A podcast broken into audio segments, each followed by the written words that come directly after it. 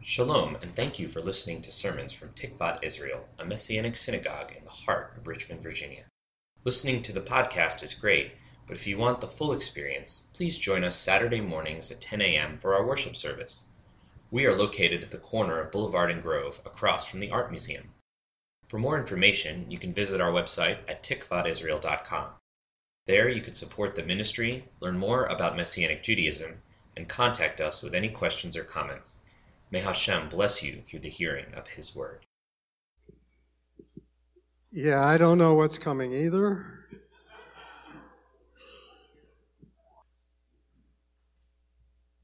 Was that Robert who said more or less?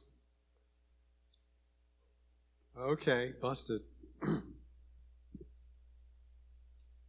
I used to hang out with a guy whose last name was Lesser. More and lesser everywhere we went. Yes, it's true that I'm the regional director for the UMJC, uh, the Union of Messianic Jewish Congregations, uh, affectionately referred to by its nickname, the Union. So I'm a union man of sorts. Um, I'm happy also to be a member of Tikvat Israel congregation a congregation, yes. it's uh, a great blessing. It's a congregation that I've admired for many years. Um, I was the congregational leader of Ohev Israel Messianic Jewish Congregation from 1992 until 2006. And so I became a, a fan of uh, Jamie Cowan during that time. And uh, we used to hang out quite a lot. He would, when he visited Washington, D.C., for whatever reason, occasionally he had to come up there to do some immigration work because he was an immigration attorney and did some uh, pro bono work for the, I guess, the Russian Jewish community here in Richmond. But when he came to Washington, D.C. for some of that work, he would stay with us and we would always treat him to a wonderful big breakfast, which he grew to love and appreciate and take for granted. but we've imposed upon him many times as well. Um, so I feel a real friendship here. Uh, while my younger son, Jonathan, was growing up, he also would visit Richmond frequently uh, after service on Shabbat, he would drive to Richmond to be with his friends, you know, his friends, Amy and Jennifer and Rebecca Cowan, and the other young folks that were attending here at the time. And uh, so he, uh, uh he developed also a friendship. I used, uh, you know, it used to be that Jonathan was known as Scott Moore's son, but nowadays it's me, who is known as Jonathan Moore's father.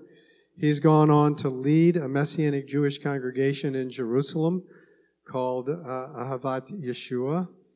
Uh, there with Asher Intrater and Dan Juster and many other wonderful men and women of God. And um, so I can just brag a little bit about that. As for my message, John already gave it. So, any questions? No, it was a really good uh, Torah that he gave, and he touched on the Torah portion. And uh, so, but, you know, the reason I make these big bucks is so I read it, so you'll have to sit there and listen. Um, anyway, today's Torah portion begins at the end. Literally. The very first words, Vayehi Miketz. And it happened at the end. I think that's funny. Now you have some idea of the depths of my sense of humor or lack thereof. It begins at the end. Okay, anyway, I don't have to explain that, do I? Here we are at the end of another year. And it's usually at the end of the year that people begin to think about the next year. Many of us are tempted to look back to see whether we accomplished what we had hoped to do, what resolutions we might make for the year ahead, what decisions we need to make to assure that our long range goals are accomplished. I'm told that successful people do this not just at the end of the year, but every quarter, every month, maybe every week, maybe even every hour. I don't know. I have done this at times. It does work, but I hate it. My mind rebels. I prefer to do what I want to do when I want to do it. Anybody can relate to this? Yes, some of you? Okay. To your shame, uh, as it turns out, doing what you want to do when you want to do it is the way to poverty. Anyway, I've always had an answer when someone reminds me that I need more discipline in my life. When someone asks me, whether I am setting and accomplishing goals, I remind them of what James has to say. Come now, you who say, today or tomorrow we will go to such and such a town and spend a year there and engage in business and make a profit. Yet you do not know what your life will be like tomorrow. What is your life? For you are a vapor that appears for a little while and then vanishes. Instead, you ought to say, if the Lord wills, we will live and also do this or that. And that works pretty well as long as people don't read the next two verses. Are you ready for the surprising next two verses? Okay. But now you boast in your arrogance. All such boasting is evil. Therefore, whoever knows the right thing to do and does not do it, for him, it is sin. So we're still held accountable, aren't we? Speaking of arrogance, I suppose I'm sounding a little like the conceited man on a date with a nice lady who listened, the lady listened politely as he went on and on about himself Finally, he decided to change the subject. He says, But enough about me. Let's change the subject. What do you think about me?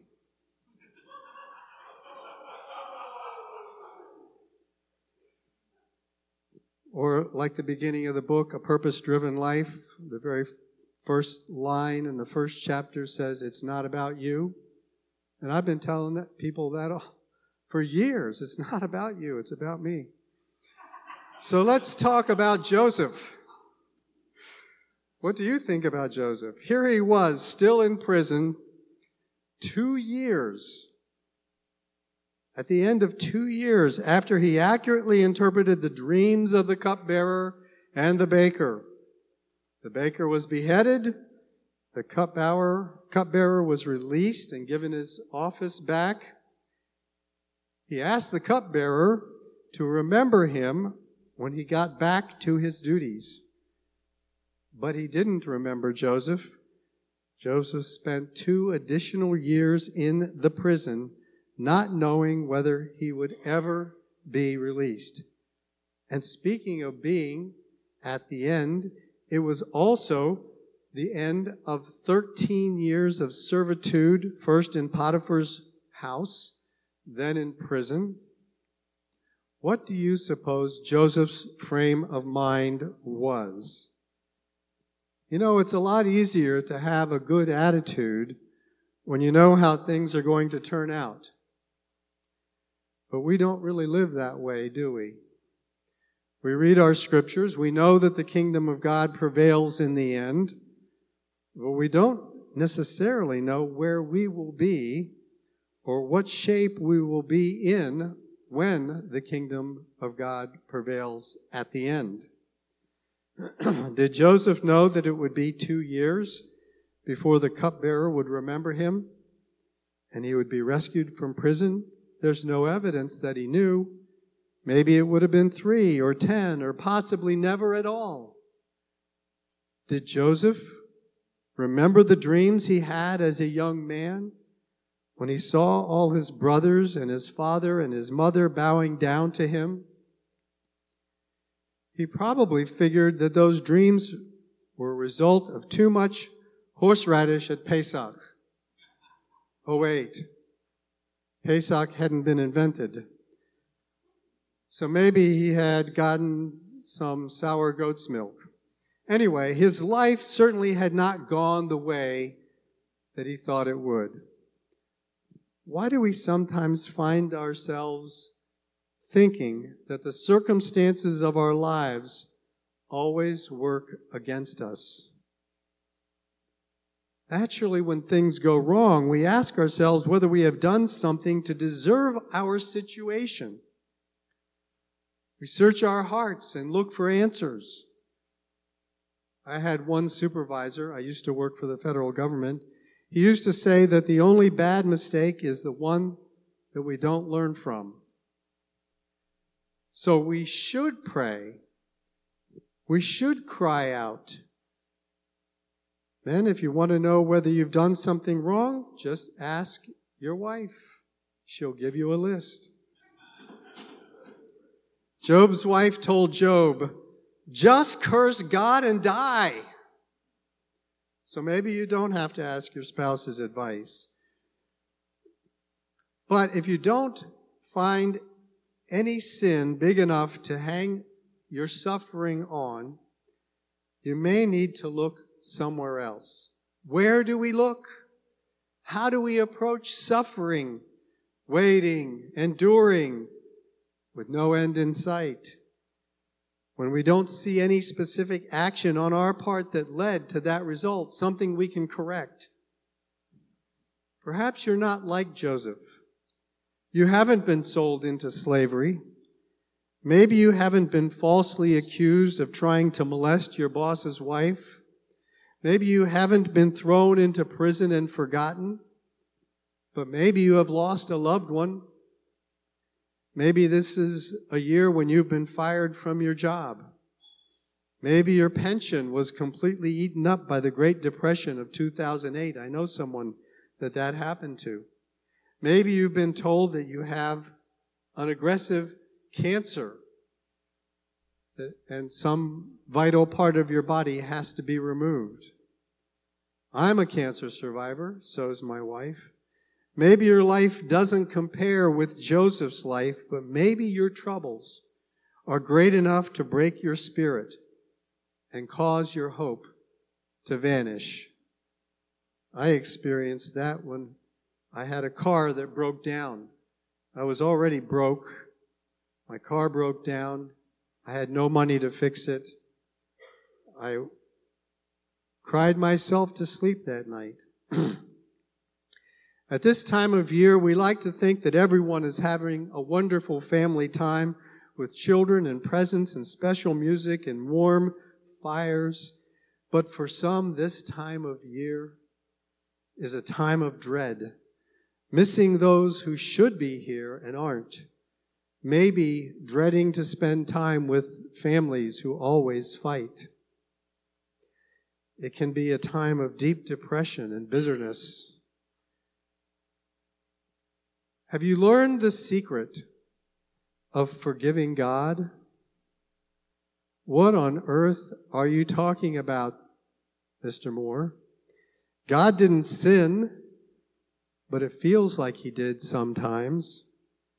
Didn't I just quote James as saying that he who knows to do good and doesn't do it is in sin? Couldn't God have acted to prevent job loss, cancer, death, abuse, financial ruin, adultery, rebellious children, maybe a devastating fire that kills your son? I know someone, you know someone that that's happened to, Dan and Patty Juster. All authority in heaven and earth has been given to Yeshua. So nothing happens to us except that it comes through his hands if we belong to him. So forgiving God is determining that whatever evil has befallen you, God allowed it. So he has a purpose that you just don't know yet. The first step in forgiving God is to accept that he didn't sin. God cannot sin. Are we supposed to believe that these evils are somehow good? You see, the next step in forgiving God is to admit that we don't see through His eyes. His eyes are eternal. He can see the eternal picture. We can't. With Joseph, he used the evil thing that Joseph's brothers did to preserve Jacob and his family from a famine that at that point no one knew was coming. Or, here's another example. You could find many in Scripture. Here's one more King Saul. God ordered Saul to destroy the Amalekites. Every man, woman, child, nursing infant, oxen, sheep, camels, and donkeys. That's pretty harsh. Later in the book of Esther, we read that Haman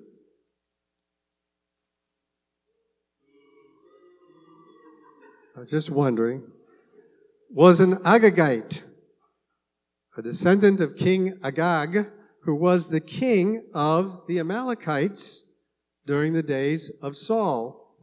So at least one of the Amalekites survived in order to produce Haman, right, who nearly succeeded in destroying the Jewish people forever. Sin has consequences, and for Saul, the sin was not killing nursing infants.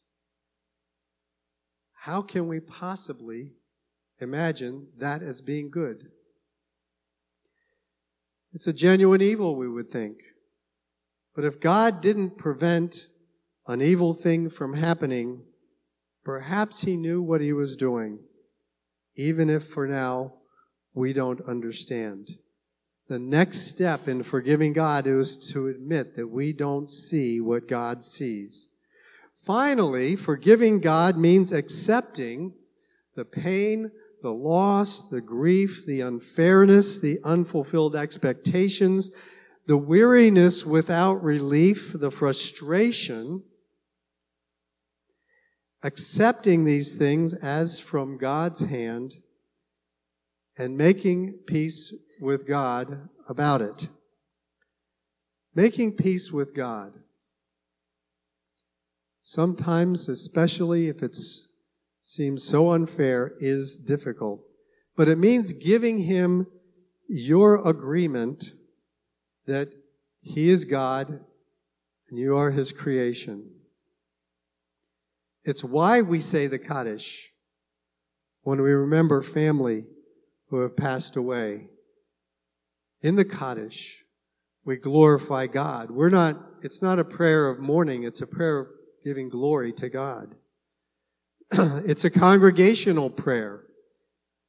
It's not just the person mourning that's praying, but everyone joins in with the amens and the responses because it's a congregational prayer on behalf of those who are mourning, and all of us are in mourning or at one time or another. We glorify God because He is the true judge of everything, even things we don't like. Perhaps God's purpose is to give you a better sense of identification with Yeshua, who also suffered unrighteously and submitted to death on a cross as a criminal,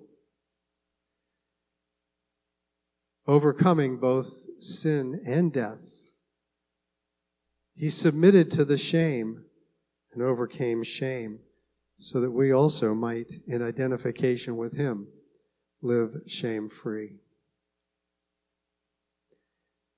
Perhaps it's to see our families saved and restored as with Joseph.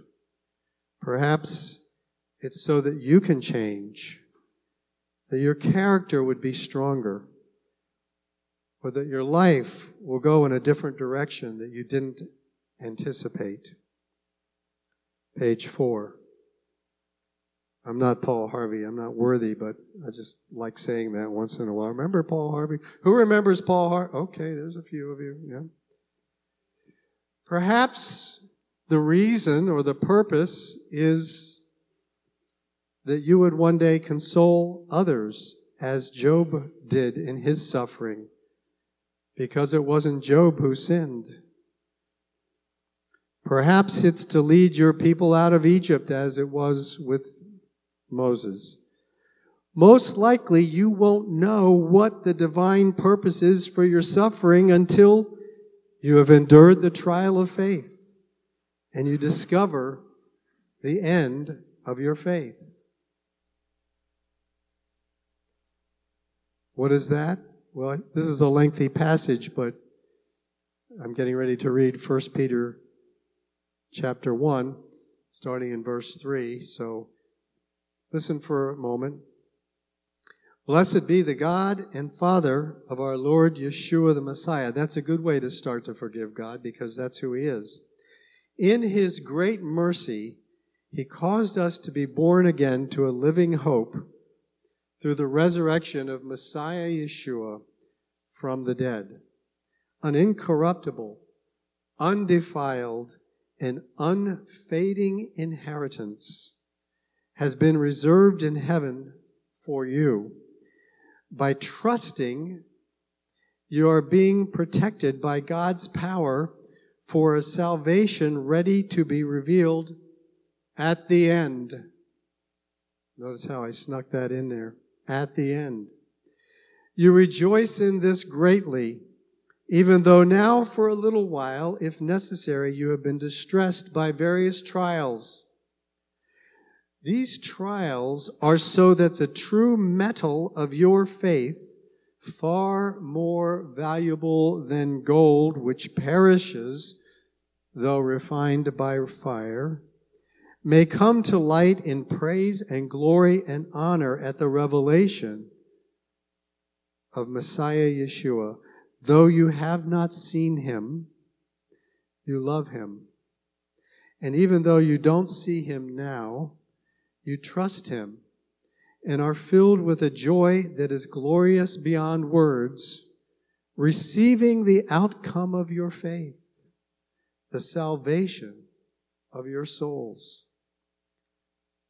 The prophets who spoke about the grace that was to be yours searched for this salvation and investigated carefully. They were trying to find out the time and circumstances the Ruach of Messiah within them was indicating when predicting the sufferings in store for Messiah and the glories to follow. And if you've been identified with Messiah, what makes you think you won't suffer also, right? It was revealed to them that they were providing these messages not to themselves, but to you. These messages have now been announced to you through those who proclaimed the good news to you by the Ruach HaKodesh sent from heaven. Even angels long to catch a glimpse of these things. In conclusion, and you know what it means when a minister says, in conclusion, absolutely nothing. Still, in conclusion, please note that Joseph may have accepted his lot in life, but he didn't necessarily pardon the ones who did him wrong. Have you ever thought about that? He tested them to see whether they knew that what they did was wrong. He was grateful to hear them confess, all of them, that they should have never done to Joseph what they did.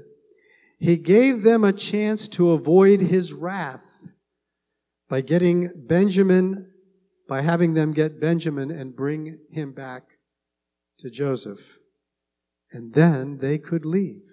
if they would just sacrifice their little brother Benjamin and bring him back to Joseph, they could be on their way, go back home to their father. He gave them that chance. He'd have the only brother born of his own mother. They would have their freedom, even though they deserved retribution for what they had done to Joseph. But Joseph finally acknowledged that it had been God who had engineered the whole plan. And his love for God outweighed his hatred for the evil that had been done.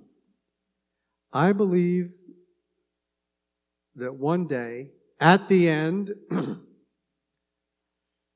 when we finally see the beauty of all that God has ordained for us, we too will weep with joy and awe. In the meantime, we trust. We choose to trust. And this is the essence of faith. We trust that God's, God knows what He's doing, even when we don't. And at the end, we say, Amen. Amen. How will you close this service? Bremo? Who? How would you like to close the service? An Aaronic benediction. Shall I offer an Aaronic benediction? Yes? And the Kiddush. Do we have help on the Kiddush or do I do the Kiddush? Okay. I'm learning, you know, I'm only been here a year and a half.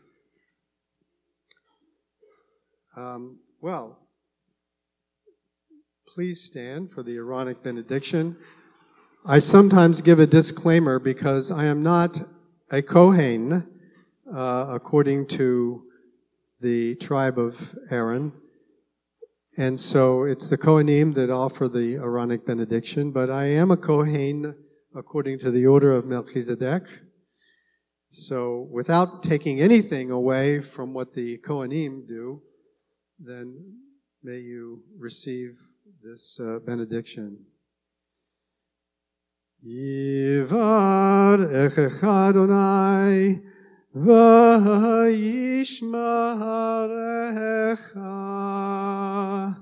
Ya'er Adonai panav elecha